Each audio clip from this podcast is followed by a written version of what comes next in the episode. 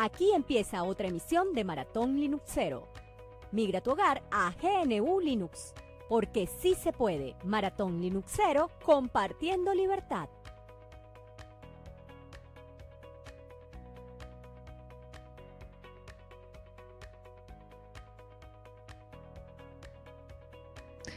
Muy buenas a todos, muy buenas a todos los seguidores de este Maratón Linuxero. Arrancamos puntual como buena carrera y vamos a estar cuatro horitas aquí todos juntos para disfrutar de otro evento más de Maratón Linuxero. Mi nombre es Juan Febles y soy el coordinador de este proyecto, de este proyecto que lo que quiere hacer es dar voz a todos los proyectos, a todas las comunidades, a, bueno, a muchas de las cosas que se realizan dentro del software libre y que a través de emisiones en directo tú puedes dar la voz a ella.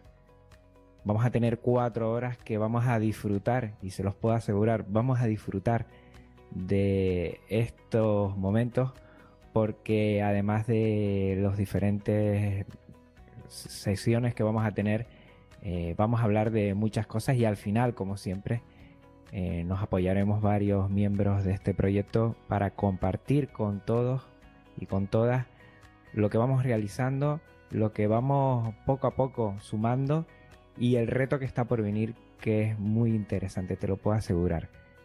Quédate con nosotros, vamos a disfrutar estas horas y sobre todo para iniciar con buen pie vamos a comentar eh, todo lo que nos viene. Recuerda que siempre tenemos un problema con el tema de las horas. ¿eh? Hace poco lo comentábamos que dependiendo en el país en el que estés, pues tienes una franja horaria u otra. Eh, a partir de las 5 de la tarde, horario UTC.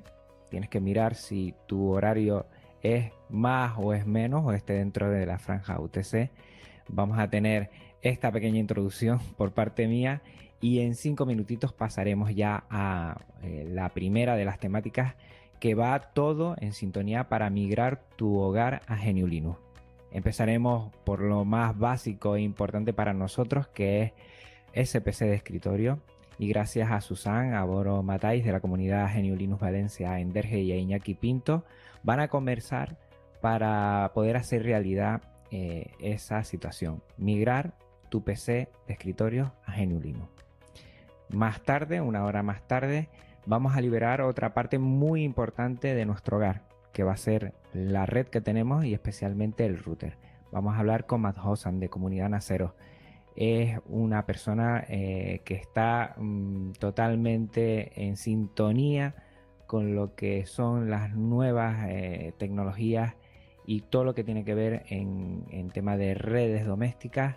Y vamos a ver con qué eh, aportación nos va a facilitar ese liberar una parte tan importante de nuestra casa, de nuestros hogares, como es nuestra red y nuestro router. Ahí estaré yo también para conversar con él.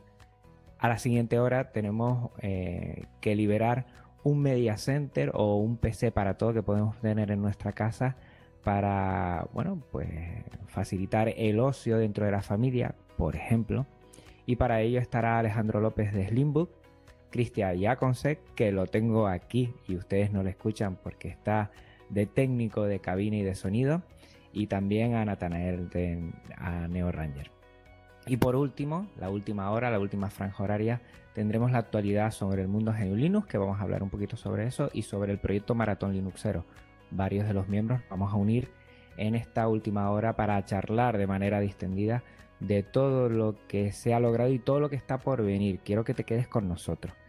Y también en este momento vamos a facilitar los ganadores de los sorteos. Tenemos varios sorteos y quiero que ahora atiendas. Si no eh, has hecho ya y no has participado, tienes un momento hasta la última hora. En la última hora sí que vamos a parar. Para participar en este sorteo solo tienes que grabar un audio de 15 o 30 segundos comentándonos por qué usas software libre o por qué lo harías y enviarlo atiende a maratonlinucero.org. Todo esto lo tienes en maratonlinucero.org para que te informes. Eh, con el asunto sorteo Maratón Linuxero. Hemos querido que sea por medio del correo y no por medio de redes sociales para facilitar a todos que de una manera libre puedan eh, participar. ¿Qué te puedes ganar? Te puedes ganar muchas cosas. Atiende bien. Vamos a tener tres sorteos. El primero va a ser de van, que vamos a, si participas, puedes ganar eh, un disco duro de estado sólido, un SSD de 240 GB en formato o 2,5 pulgadas o M2, el que tú desees, más un kit de teclado de Linux 0 más, band, perdón, y un pendrive con la distro Linux que desees.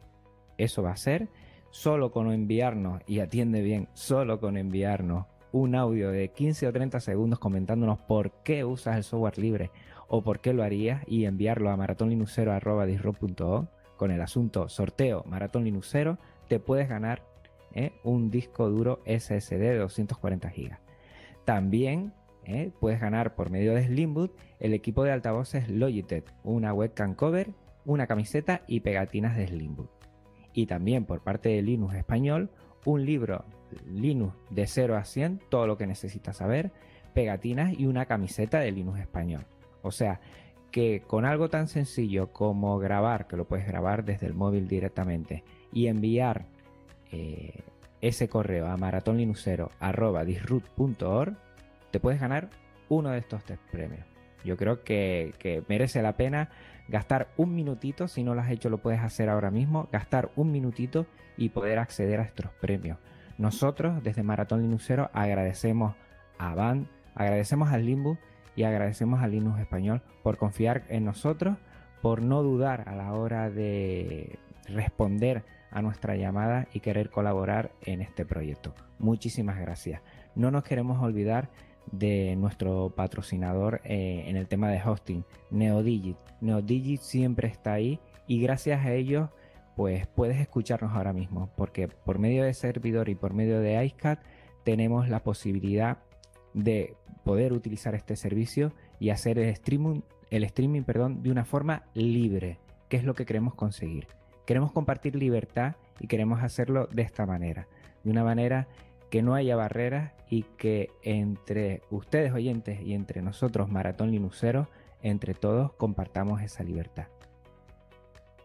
Por mi parte nada más, quiero pasarte ya a la primera de la hora de los contenidos, que es migrar nuestro PC de escritorio y lo que vamos a hacer por medio de Christian Jacobsen, que está aquí pero ustedes no le escuchan, es poner un poquito de música y pasar a la primera franja horaria. Venga, un abrazo a todos.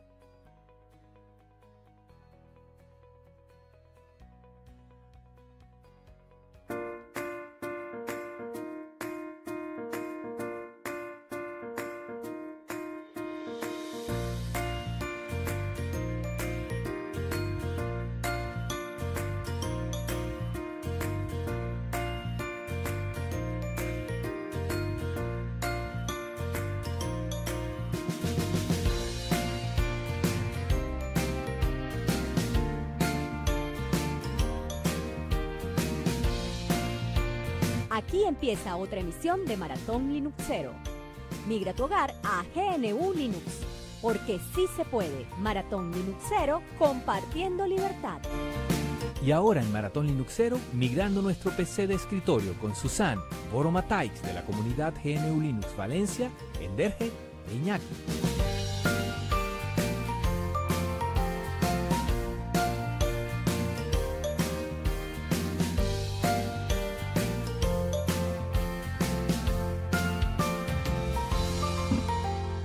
Muchas gracias Juan y buenas tardes a todos desde España.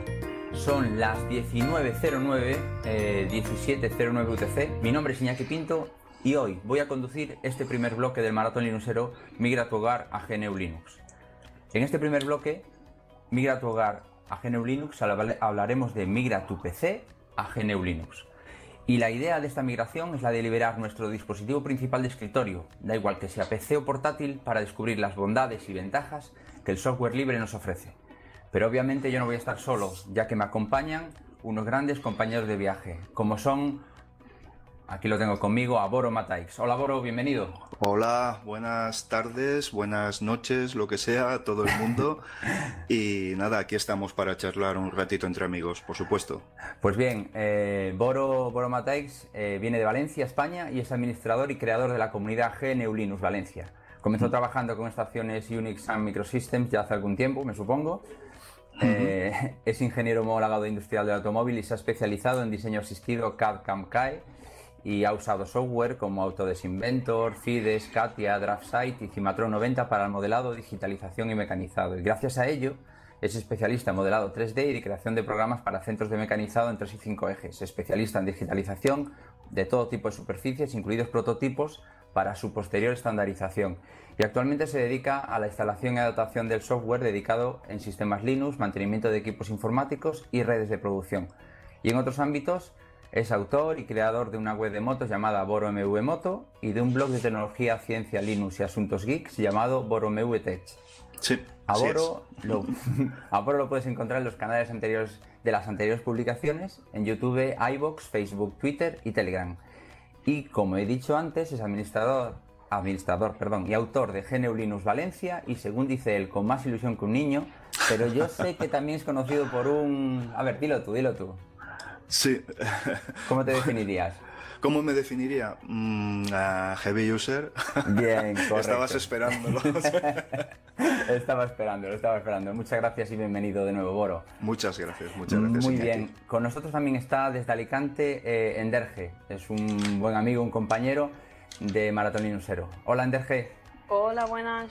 Buenas, bienvenido. Eh, Pues Enderge se define, eh, o me ha dicho que se define como un joven usuario de GNU Linux y las nuevas tecnologías. Y Enderge es una pieza bastante importante de Maratón Linuxero porque ha colaborado con, con nuestro proyecto en la primera edición, aquella año, hace ya un año, en el bloque titulado Jugando en GNU Linux con, con el compañero Neo Ranger. Pues de nuevo, bienvenido Enderge, muchas gracias por venir. Muchas gracias a vosotros. Bien, eh, deberíamos tener, según el planning eh, de, de viaje, vamos a decirlo ya que estamos migrando, deberíamos tener a Susan. eh, lo malo es que por problemas técnicos Susan todavía no se ha podido eh, unir a la conversación.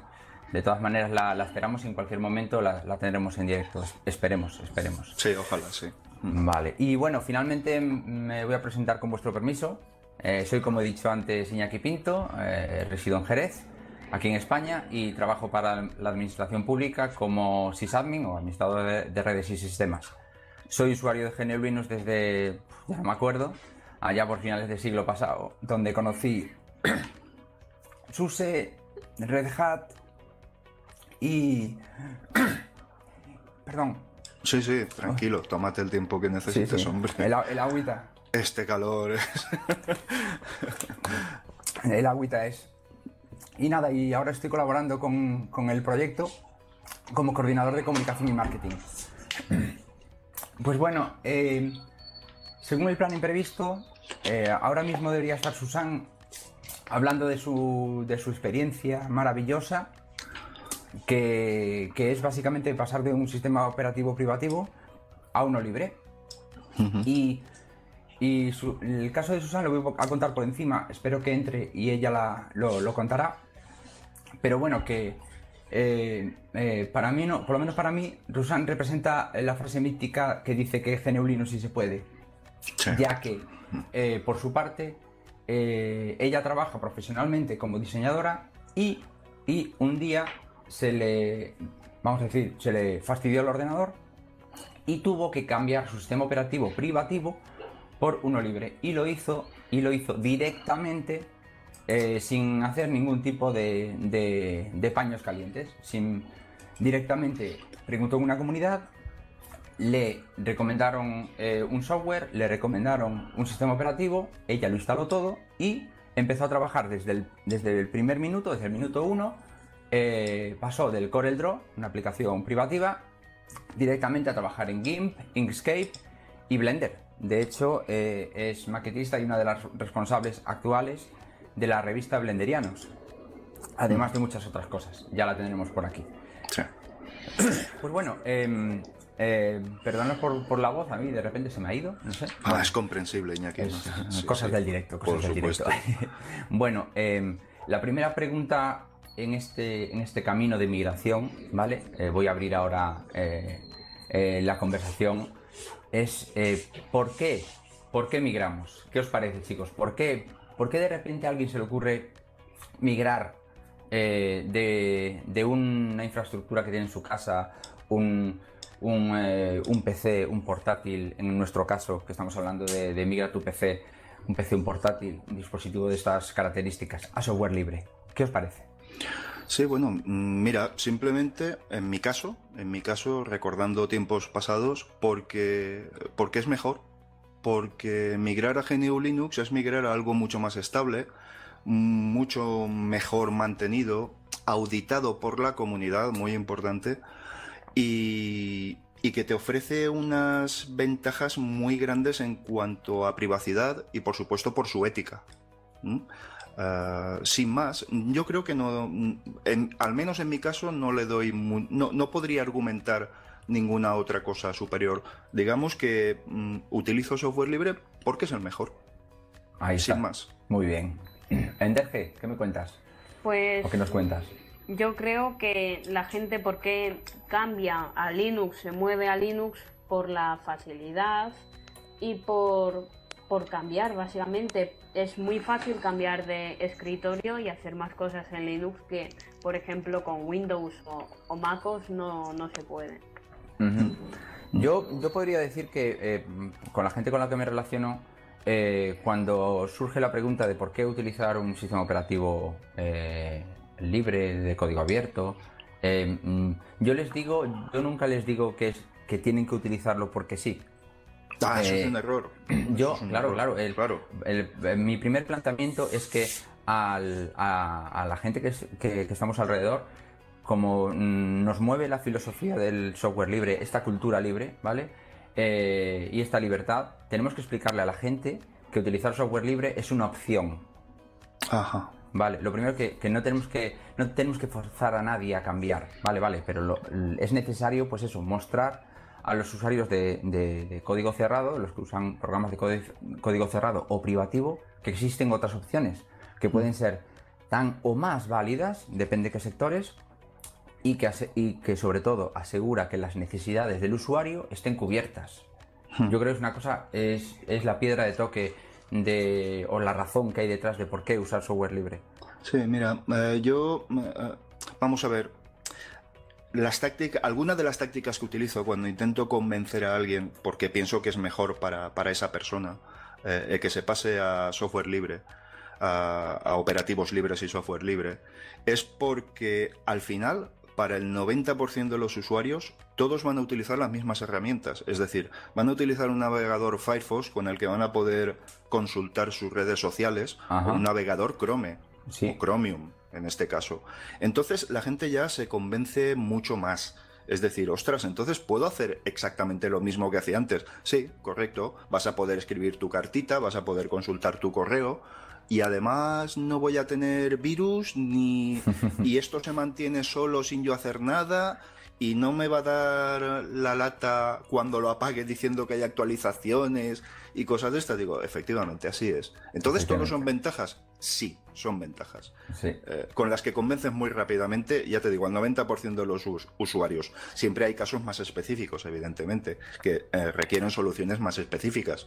Pero en la mayoría de ocasiones, esa ha sido mi experiencia siempre. ¿eh? Sí, efectivamente, eso, esos son los, son los menos, son los menos. Y, mm, yo habitualmente, mis, mis razones por las cuales no voy a decir convencer, porque no estamos tampoco evangelizando a nadie, ¿no? Pero sí que, sí que es necesario explicar a la gente que además de haber otras opciones, que las ventajas de, que tiene migrar es la seguridad, básicamente. Sí. ¿Vale? Que tenemos un software en continuo desarrollo y que está apoyado por las comunidades. Que el usuario, al final, no vamos a decir eh, que se desarrolla un software por cada usuario, es decir, cada usuario tiene sus propias necesidades, pero ah, el software en general responde a un resumen de esas necesidades. Es decir, no es un software impuesto, no es un software impuesto por una empresa o por un grupo de empresas que dicen, bueno, pues ahora tienes que utilizar este software. No, sino que eh, a cada mejora del software dentro de la comunidad de software libre está impulsado por los propios usuarios. Son los, los usuarios los que dirían, bueno, pues a mí me gustaría tener esta funcionalidad en este programa. Y es lo que determina en eh, el, yo creo, yo creo, el éxito de esto. Y, además mm, veo también que, que, en, otras, en otros sistemas operativos, para otro tipo de software privativo, eh, es un hándicap muy grande el, el hardware. Sí sin es, duda. Es, decir, eh, la famosa migración que hubo pues, de Windows XP a Windows 7, acordaros, eh, el handicap era, era el, hardware. Había gente que tenía que básicamente tirar sus equipos de, sobremesa para adaptarse al nuevo sistema operativo. Y ahora estamos utilizando aquellos equipos que se retiraron para utilizar Windows 7. Efectivamente. Con GNU Linux. Efectivamente. Entonces, eh, claro, es otra, otra, otra razón por la cual apoyarse en el software libre, porque estamos, estamos disfrutando de, eh, vamos a decirlo entre comillas, el hardware de toda la vida, o un hardware relativamente antiguo para otra, otro tipo de sistemas operativos, con las funcionalidades más recientes, y eso incluye, pues, eh, todo, todo el despliegue e infraestructura de seguridad que hay un, un hmm. sistema operativo ya está aplicado. O sea, da igual hmm. que el hardware sea antiguo si el software que si uno instala, uno instala una distribución de, GNU Linux, lo más mm. seguro, seguramente, es que tenga cubierto todos los agujeros de seguridad, ¿vale? Que con otras distribuciones privativas no podría tener. Sí, sin duda, sin duda. Además, por al hilo de lo que comentabas, es sorprendente cuando una persona tiene un hardware que considera obsoleto y que con su sistema operativo ventanero no hay manera de moverlo.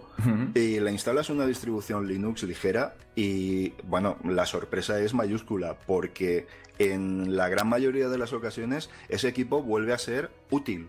Sí, sí. Por mucho tiempo, con todas las ventajas que tiene en cuanto a, respeto por el medio ambiente, que eso es algo que a veces ignoramos, pero por lo que GNU Linux contribuye muy activamente al poder utilizar esos equipos durante mucho más tiempo. Eh, ignorando la obsolescencia programada de muchos, eh, de muchos conjuntos de equipos, muy importante. Y es algo que ignoramos muchas veces, pero, pero realmente eh, es importante y fíjate, sobre todo en estos países menos desarrollados, en los que tener un software utilizable, aunque tenga 15 años, pero es importantísimo de cara a la educación, a, todo tipo, incluso a la administración. de recursos. es muy importante, sí. Perdona, a lo mejor te he cortado un poquito, pero, pero me gustaría, mm, me quería incidir en este punto que muchas veces ignoramos, pero esa, ese, esa cuestión ecológica es, es interesante abordarla. Sí, pues la, verdad es que em, em, yo formé parte durante poco tiempo, por cosas del trabajo lo tuve que dejar, pero fue un proyecto, es un proyecto, porque todavía está un poco abierto, es un proyecto muy bonito que se llama OLPC, One Laptop per Child, pues estuve, estuve colaborando con ellos. Eh, y ahí es cuando te das cuenta que un hardware que es muy limitado, muy, muy, muy limitado, puedes meter, puedes instalar o puedes eh, correr una distribución con todos los programas asociados y, tener pues un portátil de menos de 100 dólares que se le llamó así en su día cuando salió y eh, poder hacer pues una red en un aula por ejemplo en países del tercer mundo o países subdesarrollados que no tienen la infraestructura ni los medios necesarios y, y tú puedes ofrecerles gracias al software libre puedes ofrecerles una alternativa vale que es mucho más barata y que no depende en primera medida de la potencia del hardware que estés utilizando. Claro, claro. Es, muy, muy bueno. Sí, sí. Y, pero, eh, pero bueno, ahora ya que hemos pasado del software libre y de las bondades, ¿vale? Eh, ¿Creéis que hay algún inconveniente? Diría yo, inconveniente barra miedo. ¿Qué, ¿Cuál es vuestra experiencia? Sí. Mm, ¿Enderge? Eh, Enderge, sí, sí. Bueno, eh, bueno, es igual, comento. Sí. Eh, miedo, vale. El, miedo, el principal miedo que tienen los nuevos usuarios es la incertidumbre, es decir, todo cambio requiere una curva de aprendizaje. Eso es evidente. Claro. Eh, lo pierden en cuanto lo usan, pero bien es cierto que cuando hay algún problema, cuando se consulta a la comunidad, sí que hay veces que el feedback no suele ser muy mm, positivo. Y me explico, mm, nosotros, por supuesto, todos lo intentamos hacer con la mejor de las intenciones, salvo excepciones, pero sí que damos muchas cosas por sabidas y cosas muy básicas y que no todo el mundo tiene por qué saber. Además, ah, también podemos dar contestaciones del tipo, pues mira, teclean la consola eh, dpkg espacio menos i, etcétera, etcétera, etcétera, y verás como dice, bueno, ostras, ¿y esto qué es? Dios mío, yo esto, yo lo que quiero es que funcione, porque como la gente se tope con ese tipo de problemas, em, al final em, produce rechazo. Sí, Es decir, ostras, yo antes estaba muy bien y ahora esto ya no sé cómo va y no sé. Mm, hay que tener cuidado con eso, con esos primeros momentos. Después todo rueda por su, por su camino, todo va bien, pero ese primer momento es, crítico. Sí.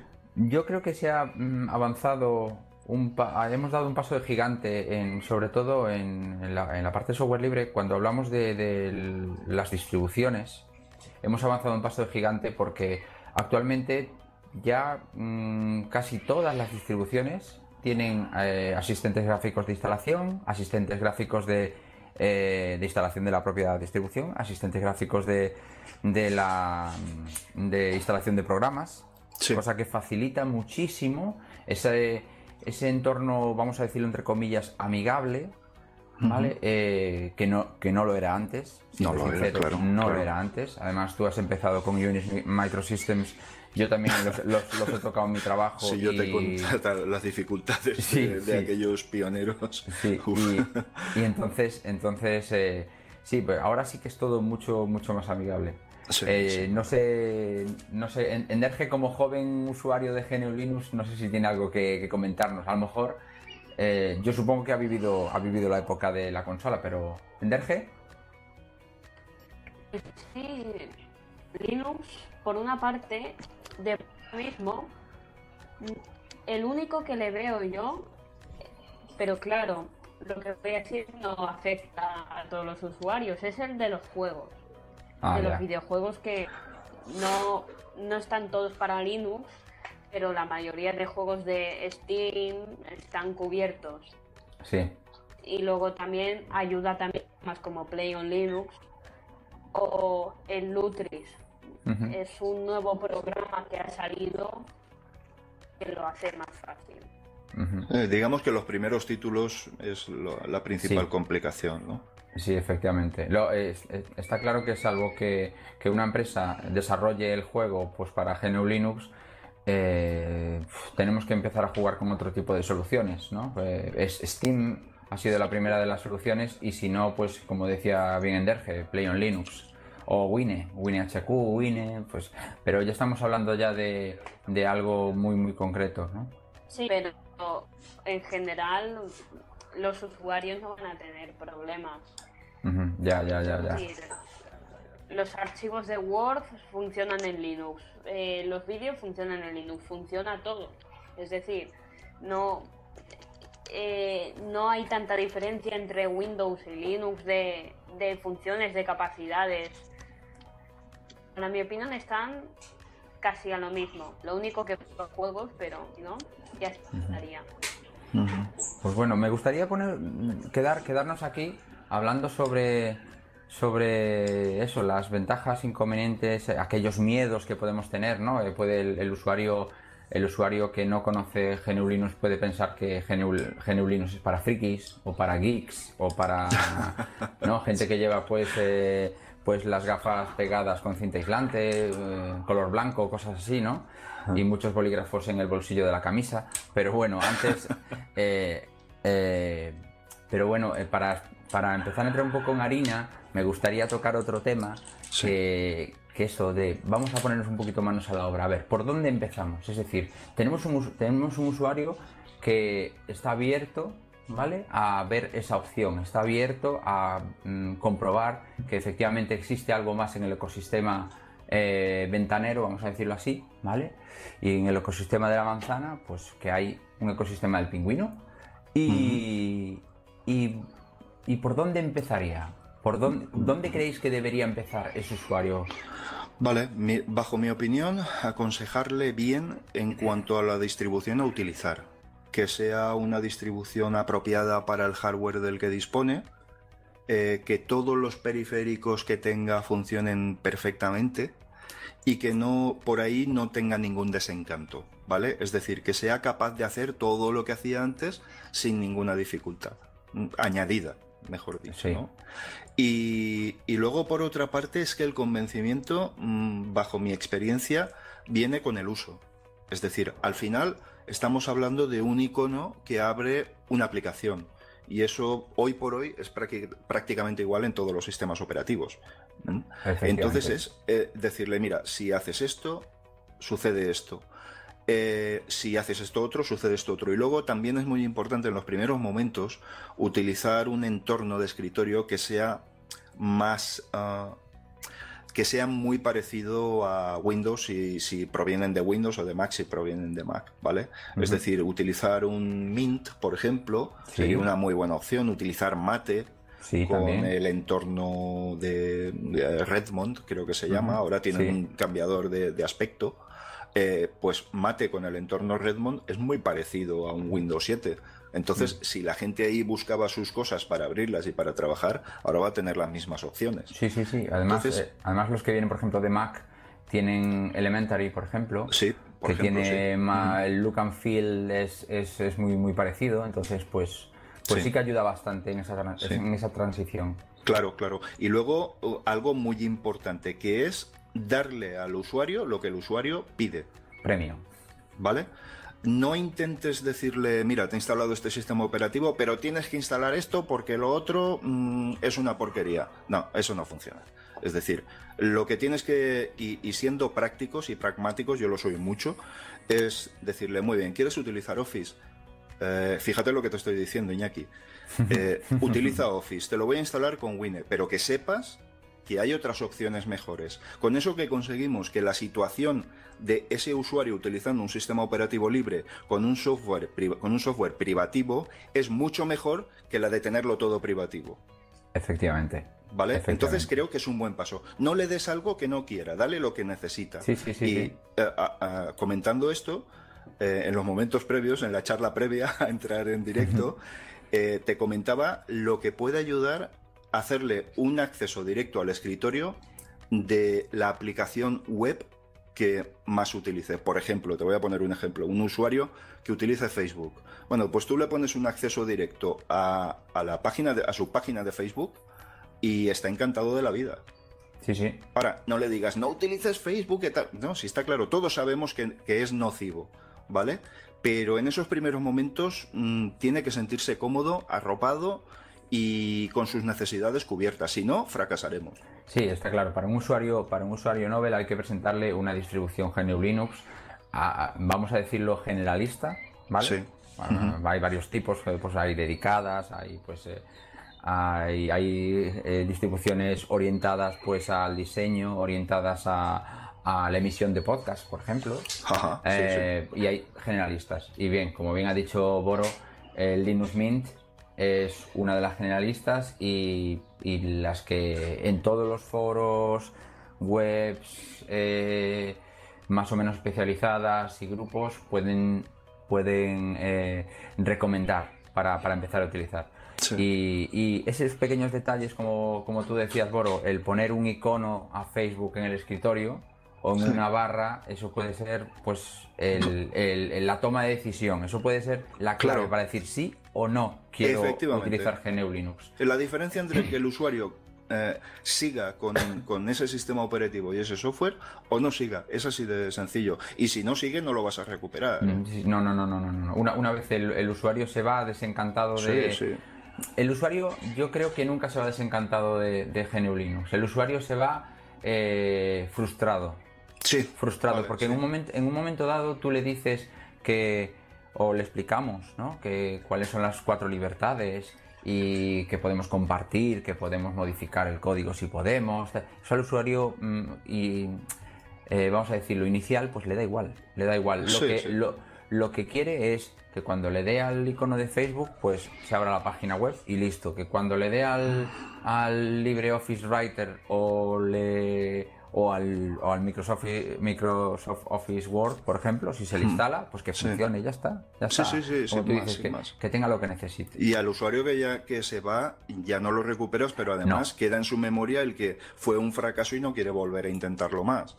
Ujú. O sea que, que eso hay que tener mucho cuidado con esos primeros momentos, sí. Ya, ya, ya, ya, ya. Pues el. eh, y, y bueno, y bueno, eh, una cosa súper importante, súper importante en este proceso de, vamos a decirlo entre comillas, adaptación, Sí. es, eh, es el paso previo, no voy a decir, no voy a decir directamente formatear el disco duro del usuario e instalarle una distribución GNU Linux y empezar a instalar eh, software libre en él, sino que, sino que tener esa- ese paso intermedio que puede ser probar una distribución GNU Linux en modo live. Sí, claro, hombre, eso, con eso... mm, podemos acercar un poco Claro. el- ese, ese, ese nuevo sabor, ¿no? Se lo podemos, Claro. eh, le podemos dejar la miel en los labios al, al usuario. Yo, Claro. creo que, es, yo creo que es muy, muy importante el que el usuario pruebe, pruebe la, sobre todo la experiencia de ese nuevo entorno de escritorio. Sí, mira, eh, por ejemplo, eh, con eso tienes dos ventajas. Primero, que tú te aseguras de que más o menos el hardware eh, sobre el que estás rodando la demo, por así decirlo, el live USB, es compatible en- en- con muchas cosas. Aunque sí. Sí. bien es cierto que luego hay una instalación de drivers, etcétera, etcétera. En su caso, en cada caso, cada caso es diferente y cada ordenador es un mundo.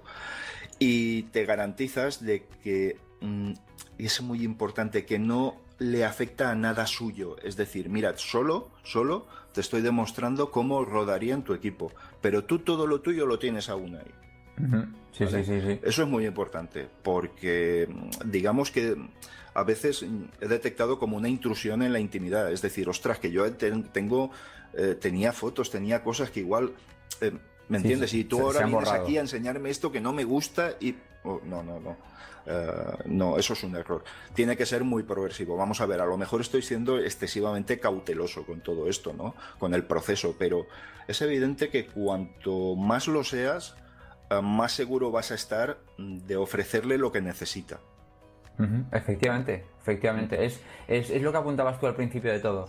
Eh, al usuario, una vez eh, tú como usuario de comunidad o como simplemente el amigo informático que todos tenemos, ¿no? Sí, claro. que al final somos nosotros, es, es, oye, mm, ¿cómo funciona esto? O, mm, ¿qué es lo que tienes instalado en tu ordenador que no es, que no son ventanitas ni es una manzana? Dice, pues mira, yo te lo enseño.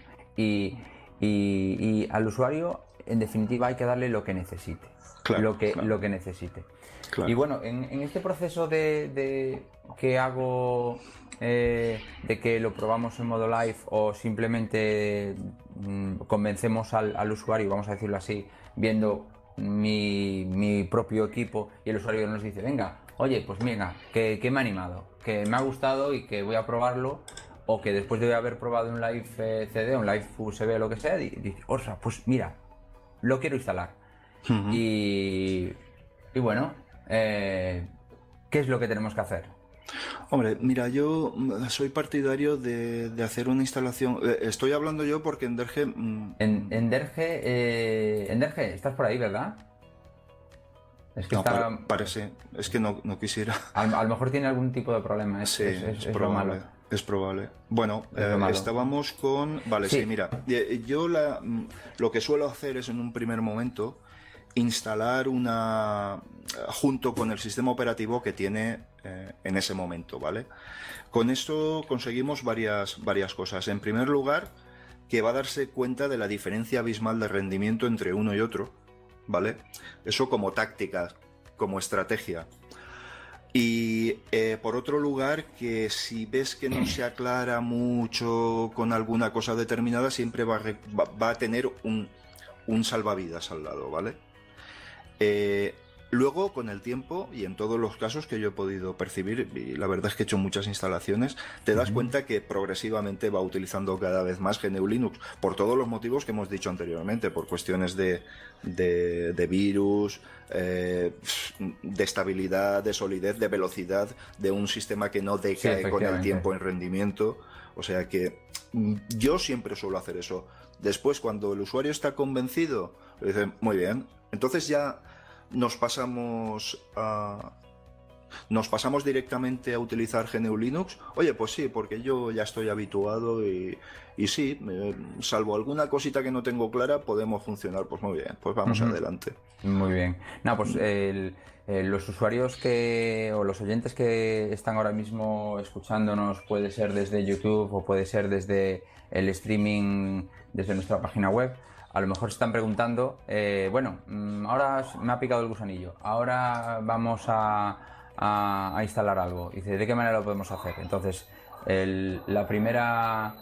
Eh, la, primera, el primer movimiento que tenemos que hacer es, yo diría, que es ir a la página web de la distribución que queramos instalar.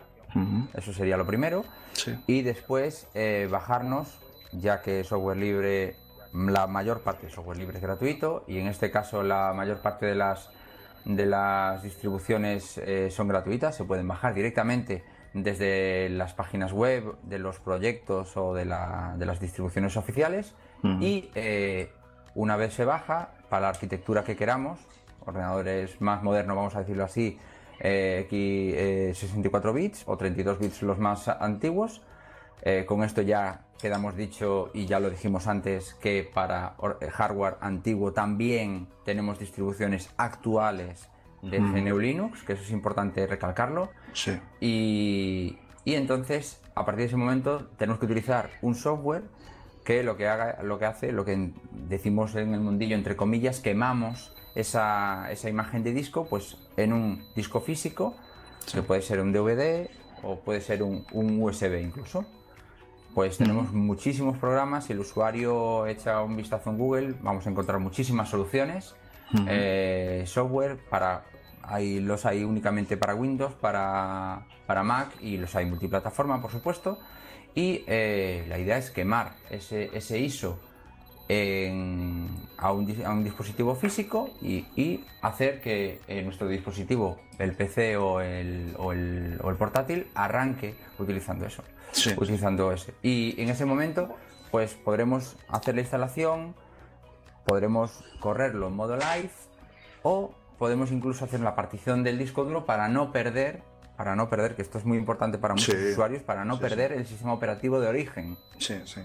Esto, esto es súper importante. Yo no sé si me he saltado algo, Boro. Eh, no, no, mira, ves, es una de las cosas que estaba dando por sabidas ya, por lo que decíamos antes. Sí, es, es tan sencillo para los nuevos usuarios es tan sencillo como, como que se bajen su, la distribución y que la prueben o bien que mando un DVD, como bien has dicho, pues accedes ya, ya eh, son escasas las distribuciones que caben dentro de un CD, y, o, un pendrive y arrancar con él y probarlo, sin más, no tienen ningún riesgo ni van a poner en peligro su, su equipo, ni sus datos, ni ninguna información.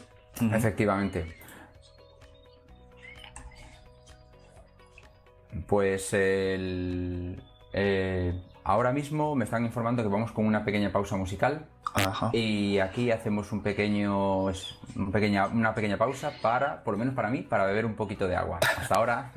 Hasta ahora. Hola, hola.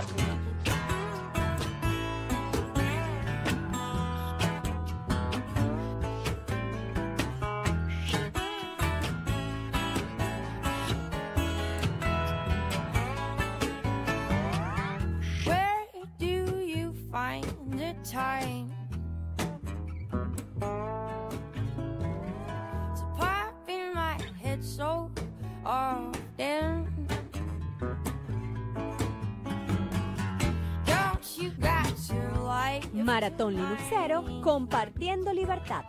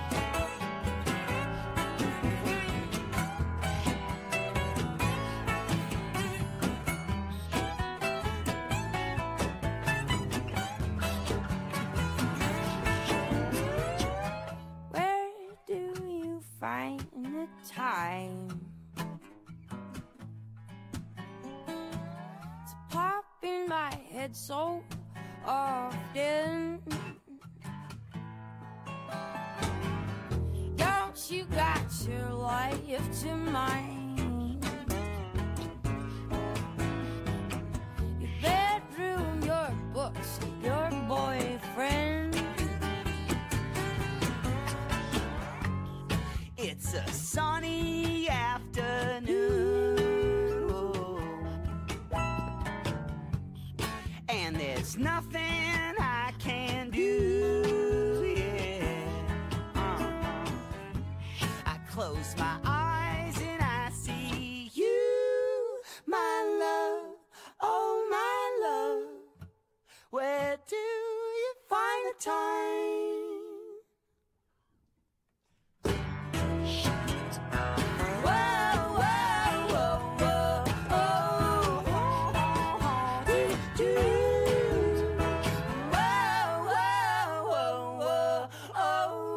Estás escuchando Maratón Linuxero, compartiendo libertad.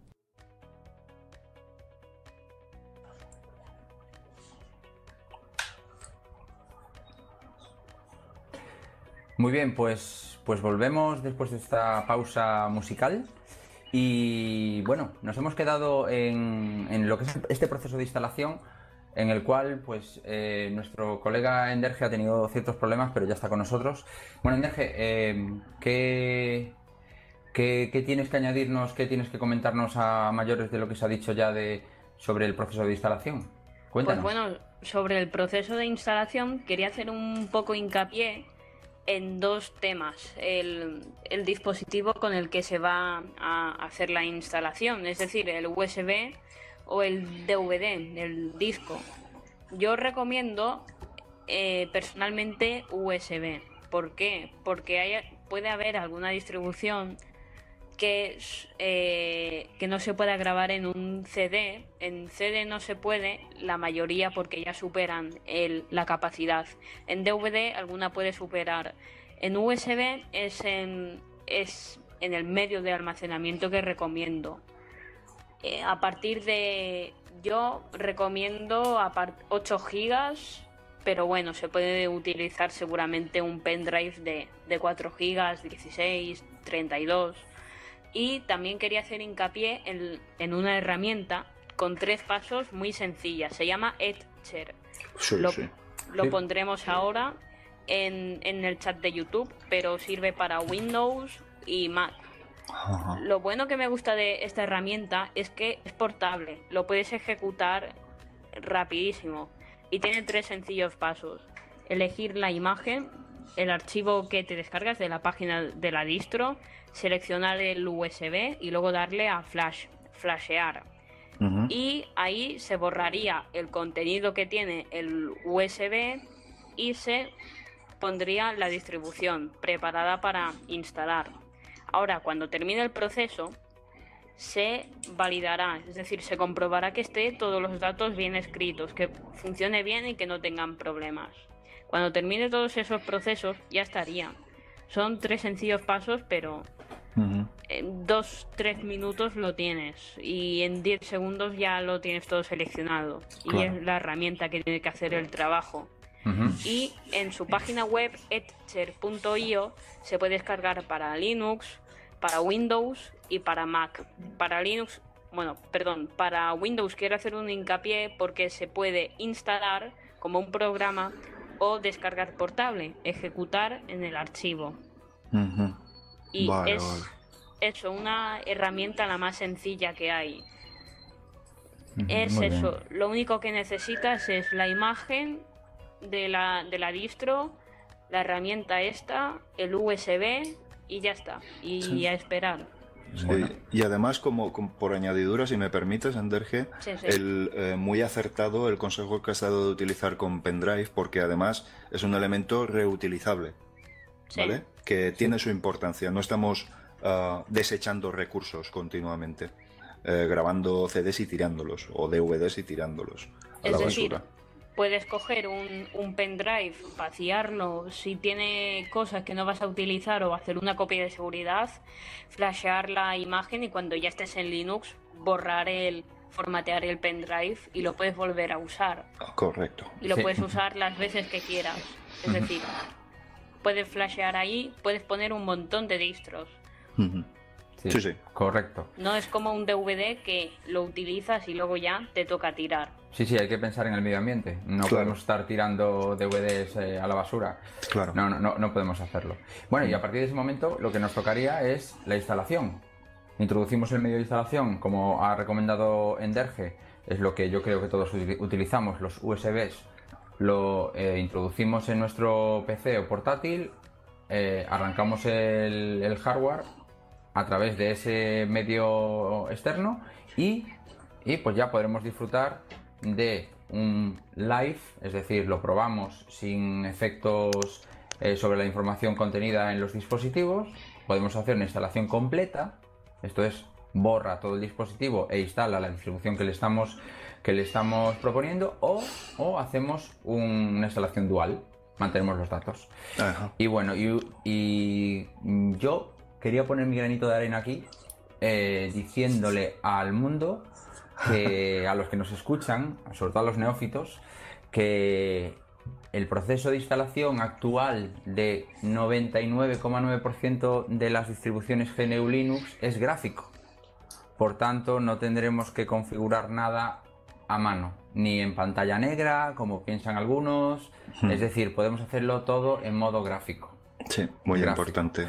Y eso nos quita el miedo, por lo menos la distancia esta tremenda que podemos tener al hacer una instalación desde cero, ¿vale? Y, y además eh, el usuario se va a dar cuenta de muchas cosas. Lo primero es una instalación rápida. Habitualmente suele ser muy rápida. Lo siguiente, eh, no tenemos problemas de incompatibilidad con el hardware. Eh, es una cosa muy importante. Es decir, el usuario que venga del Windows, por ejemplo, no tendrá que tener a mano su cartuchera de CDs o DVDs de drivers. ¿Mm? En cuanto se instale la, la- la distribución GNU Linux, todo funcionará. Sí. Sin ¿Qué duda, además, con, con- por añadidura, y si me permites, con tres Sí. clics. Sí, sí, sí, sí, sí, sí. Que tenemos una impresora, la conectamos, funciona. Efectivamente. Que tenemos un escáner, lo conectamos, funciona, todo está bien. Y si queremos saber qué pasa a continuación, es decir, aplicaciones, actualizaciones, aspecto del escritorio, todo esto, todo este batiburrillo de cosas, como diría nuestro amigo Jojo Fernández, este salmorejo de cosas, ¿vale? Las podremos, lo podemos encontrar bien en internet, por supuesto, desde los blogs y páginas web dedicadas para eso, o, o de nuestros amigos de las comunidades. Por ejemplo, por ejemplo, aquí en este grupo que se está riendo, tenemos a uno, a uno, que, Sí. que eh, en un futuro próximo a- le apretaremos bien, bien, bien para exprimir todo ese jugo valenciano que tiene dentro. Claro que sí. Y dinos entonces, Boro, eh, ¿qué es lo importante de confiar en una comunidad? Como por ejemplo la tuya, GNU Linux Valencia. Cuéntame. Vale. Mira, ante todo y en primer lugar quería agradecer a Alejandro de Slimbook Linux Center porque nos ha dado, intercedió para darnos visibilidad en el maratón Linuxero y hay que ser agradecido. Es un tipo increíble, Sí lo es, sí lo es. De hecho Sí. es uno de nuestros patrocinadores. lo sé, lo sé, Sí, lo sí. sé. Y lo tenido- tendréis ahí siempre, ¿eh? O sea, Sí, vamos, sí, sí, es sí. Un, un tipo genial. Y, y que esta comunidad es una idea original de Lorenzo Carbonell, el atareado. Ajá. ¿Vale? Uy. Que si Lorenzo es increíble, ni te cuento el atareado. Pero eh, es un tipo con el que cada vez que hablas con él aprendes algo. Entonces mm, es justo que, que se le reconozca ese, ese hecho. Ujú, Eh, Muy bien. eh, bueno, la, sobre la comunidad. ¿Por qué es importante una comunidad? Mm, porque tienes una comunicación humana. Me explico. Sí.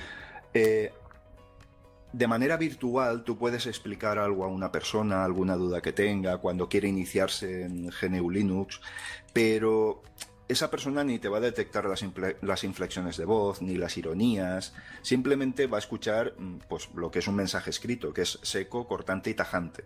Sí. ¿Vale? Mientras que cuando hablas con una persona siempre tienes el- el- la posibilidad de decirle, mira, no te calientes la cabeza, hombre, eh, vamos a hacerlo así, que esto... Claro, claro, eso da una confianza Sí. enorme. Sí, la, la relación de, en, en persona es totalmente distinta y cuando estamos, y cuando estamos intentando eh, fomentar o divulgar eh, pues, pues cosas de este ámbito de, la, de las nuevas tecnologías sí que es importante el, el contacto. Es muy importante y además eh, GNU Linux Valencia nace con esa vocación, ¿vale? Con la vocación de, de difundir, divulgar y, y convencer a la gente mm, de manera directa, desvirtualizada.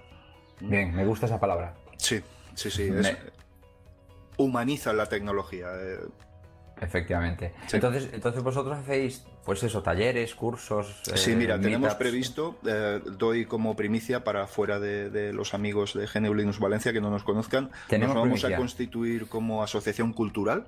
Oh, qué bueno.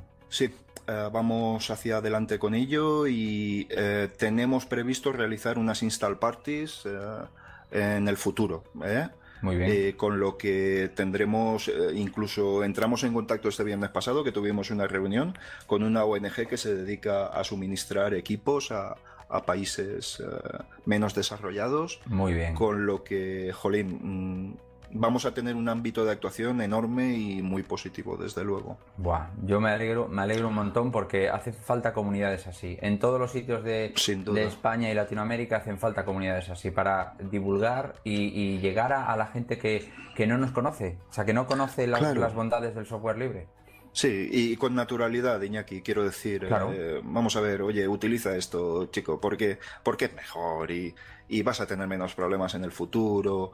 Y además este equipo ya no tienes que gastarte el dinero, tú que tienes pocos recursos y vas a poder darle una nueva vida. Eh, es muy importante todo esto. Sí, sí, sí. sí, Esta pues- es la vocación de GNU Linux Valencia, sí. Y, y bueno, ya yo creo que estamos ya acabando casi, casi, casi. Eh, por último, eh, Boro y Enderge, eh, mm, ¿qué, recomendaciones podríais dar a un oyente que quiera comenzar esta andadura eh, de- del software libre? Esta migración, como decíamos en un principio, migra tu PC a GNU Linux. Pues yo creo que lo primordial sería informarte, pero mucho, es decir, ver vídeos de, es decir, cuando estés en Linux, qué tienes que hacer para instalar un programa, actualizar o, o lo que sea, ver mucha información, ver vídeos y repasártelo y no llegar a estar en el sistema y luego no saber instalar una cosa o usar una, una función. Es decir, informarte todo lo que puedas antes para que puedas exprimir Linux desde la instalación y no tengas que andar buscando información. Y luego también lo, lo primordial que sería, que lo veo yo, es eh, hacerlo, la instalación, buscar una hora que estés relajado y no tengas que hacer otras cosas, porque a lo mejor eh, yo te puedo decir, yo puedo decir a los oyentes, pues aproximadamente tarda 20 minutos, 10 minutos, pero en su equipo tarda media hora, tarda 40 minutos, es eso, buscar una hora donde o un día donde puedas pasarte mucho tiempo con el ordenador sin usarlo, instalando programas o haciendo otras cosas. Porque, es decir, el tiempo de instalación yo no puedo concretar. Yo no puedo decir tardará media hora sí o sí, tardará 20 minutos sí o sí. A lo mejor en un equipo puede tardar una hora, media hora, 20 minutos, 10 minutos. Eso es según. Perfecto. ¿Y tú, Boro, qué, qué te cuentas? Pues mira, voy a ser muy directo. Eh, chico, chica, utilizarlo porque es mejor en todo. Todos son ventajas, va a ser más estable, con, eh, con el paso del tiempo vas a conservar el rendimiento y solo requiere un poquito de esfuerzo por tu parte, nada más. Porque vas a poder hacer todo lo que hacías antes y mucho más. Muy bien, muy Mm, bien. Mensaje concreto, pero creo que bastante, Sí, sí. bastante sincero y, y vaya, y apropiado, creo. No hay Sí. que tener miedo. GNU Linux tiene ya muchas horas de vuelo. No estamos hablando de algo nuevo que vaya a darte dificultades. O sea, Claro que no. eh, es algo muy probado, muy estable y muy, y muy implantado. Así que sin miedo, sin Sí. miedo. Yo, eh, personalmente, eh, le diría a los nuevos usuarios, se lo digo habitualmente, que lo prueben, que es una opción y que tiene pues muchas ventajas, muchísimas, Sí. muchísimas. Seguridad, nada de eh, keygens, ni nada de eh, virus, eh, cosas, cosas extrañas que pasan en otros sistemas operativos, sino que mm, existe el software, detrás del software existe una comunidad, eh, de- al lado siempre hay algún usuario que lo está utilizando, últimamente bastante más. y, y bueno, que, que- que está ahí, que está ahí, que, que es una opción que se puede probar sin necesidad de pagar una licencia. Y eso al usuario, por lo menos al, al hispanohablante, que somos mucho de ahorrarnos ahorrarnos ahorrarnos dinero pero después eh, des- eh, gastar eh, fuerzas en buscar keygens y códigos de licencia y estas cosas por internet sí, eso en pleno siglo XXI es. Ef- efectivamente Sí, sí. Es- Entonces, entonces, entonces yo le diría a la gente que lo pruebe, que es una opción y que es una opción muy válida y que muchos usuarios como los, los que estamos en esta sala estamos utilizando eh, al 100%. sí.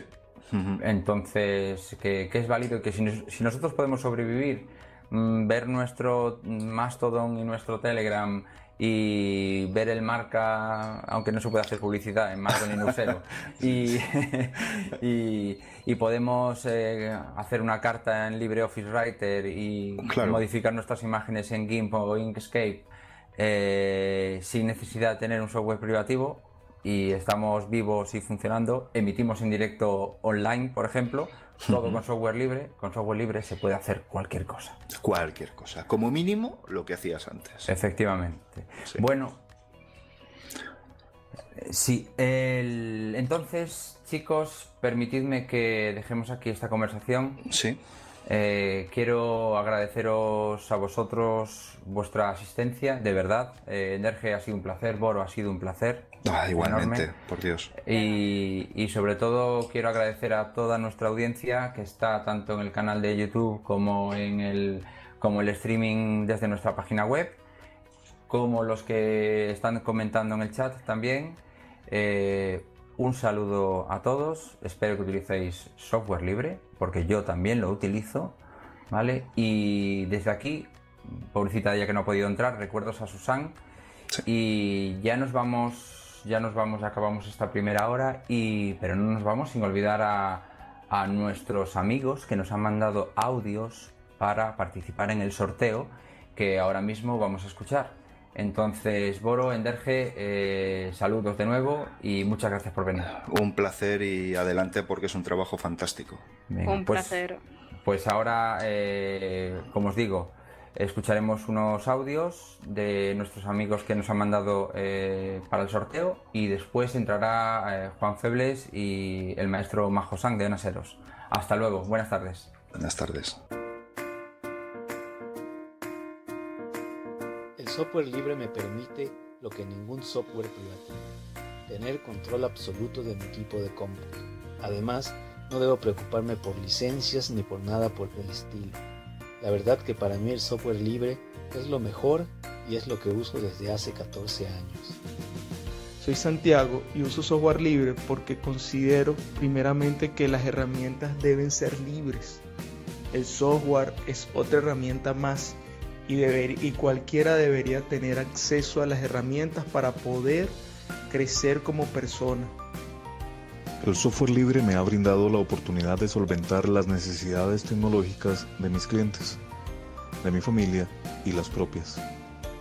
Como profesor, he inculcado a mis alumnos que aprovechen la libertad que yo encontré en este mundo Linux. La tecnología debe estar al alcance de todos y no solamente en las manos de los que sí pueden pagar altos precios y antojadizos. No cambio el software libre, ni la libertad que me da y la oportunidad de aprender constantemente.